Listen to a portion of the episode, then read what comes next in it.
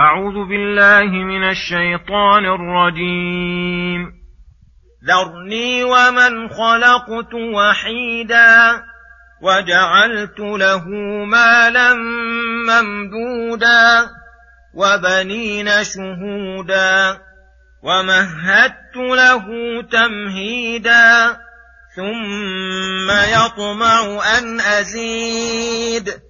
كلا انه كان لاياتنا عنيدا سارهقه صعودا انه فكر وقدر فقتل كيف قدر ثم قتل كيف قدر ثم نظر ثم عبس وبسر ثم أدبر واستكبر فقال إن هذا إلا سحر يؤثر إن هذا إلا قول البشر سأصليه سقر وما أدراك ما سقر لا تبقي ولا تذر لواحة للبشر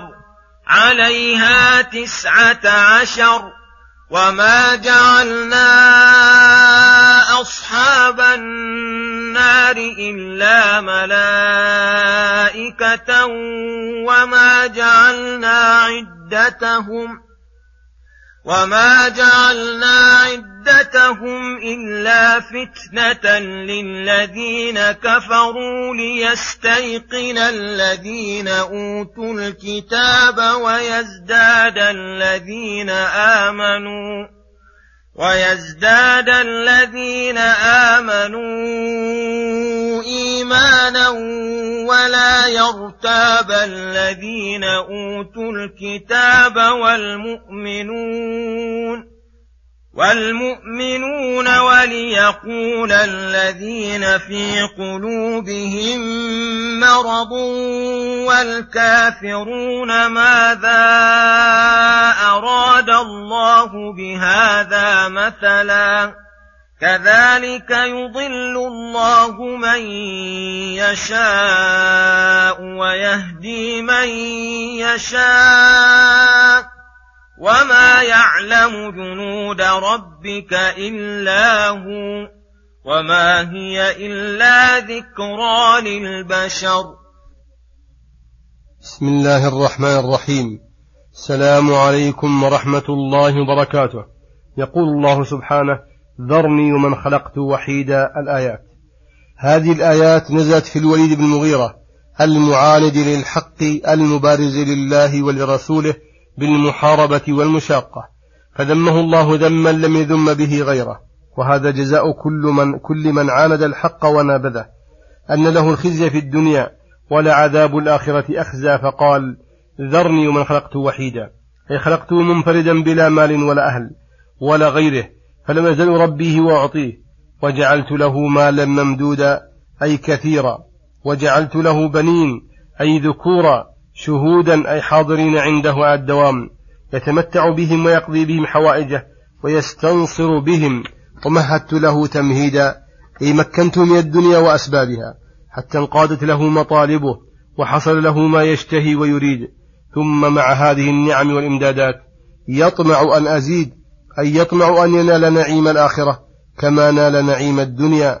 كلا أي ليس الأمر كما طمع بل هو بخلاف مقصوده ومطلوبه. وذلك إنه كان لآياتنا عنيدا عرفها ثم أنكرها ودعته إلى الحق فلم ينقد لها ولم يكفي أنه أعرض عنها وتولى بل جعل يحاربها ويسعى في إبطالها ولهذا قال عنه إنه فكر أي في نفسه وقدر. ما فكر فيه ليقول قولا يبطل به القرآن. فقتل كيف قدر ثم قتل كيف قدر لأنه قدر أمرا ليس في طوله.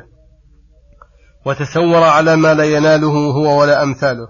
ثم نظر ما يقول ثم عبس وبسر في وجهه وظاهره نفرة عن الحق وبغضا له. ثم أدبر أي تولى واستكبر نتيجة سعيه الفكري والعملي والقولي فقال إن هذا إلا سحر يؤثر. إن هذا إلا قول البشر.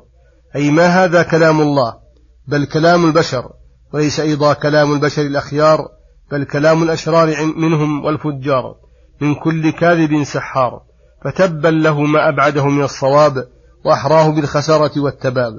كيف يدور في أذهان؟ أو يتصوره ضمير أي إنسان؟ أن يكون على الكلام وأعظمه كلام الرب الكريم الماجد العظيم يشبه كلام المخلوقين الفقراء الناقصين. أم كيف يتجرأ هذا الكاذب العنيد على وصف بهذا الوصف بهذا الوصف لكلام الله تعالى؟ فما حقه للعذاب الشديد؟ ولهذا قال تعالى سأصليه سقر وما أدراك ما سقر لا تبقي ولا تذر. لا تبقي من الشدة ولا على المعذب شيئا إلا وبلغته. لواحة للبشر أي تلوحهم وتصليهم في عذابها. وتقلقهم بشدة حرها وقرها. عليها تسعة عشر من الملائكة خزنة لها غلاظ شداد. لا يعصون الله ما أمرهم ويفعلون ما يؤمرون. وما جعلنا أصحاب النار إلا ملائكة وذلك لشدتهم وقوتهم. وما جعلنا عدتهم إلا فتنة للذين كفروا. يحتمل أن المراد إلا لعذابهم وعقابهم في الآخرة ولزيادة نكالهم فيها. والعذاب يسمى فتنة كما قال تعالى يوم هم على النار يفتنون. يحتمل أن المراد أن ما أخبرناكم بعدتهم إلا لنعلم من يصدق ممن يكذب. ويدل على هذا ما ذكره بعده في قوله ليستيقن الذين أوتوا الكتاب ويزداد الذين آمنوا إيمانا. فإن أهل الكتاب إذا وافق ما عندهم وطابقه ازداد يقينهم بالحق. والمؤمنون كلما أنزل الله آية فآمنوا بها وصدقوا ازداد إيمانهم.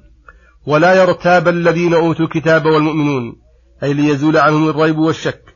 وهذه مقاصد جليلة يعتني بها أولو الألباب وهي السعي في اليقين وزيادة الإيمان في كل وقت وكل مسألة من مسائل الدين.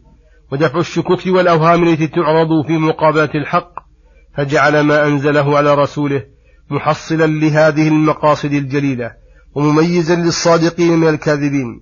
ولهذا قال وليقول الذين في قلوبهم مرض أي شك وشبهة ونفاق والكافرون ماذا أراد الله بهذا مثلا؟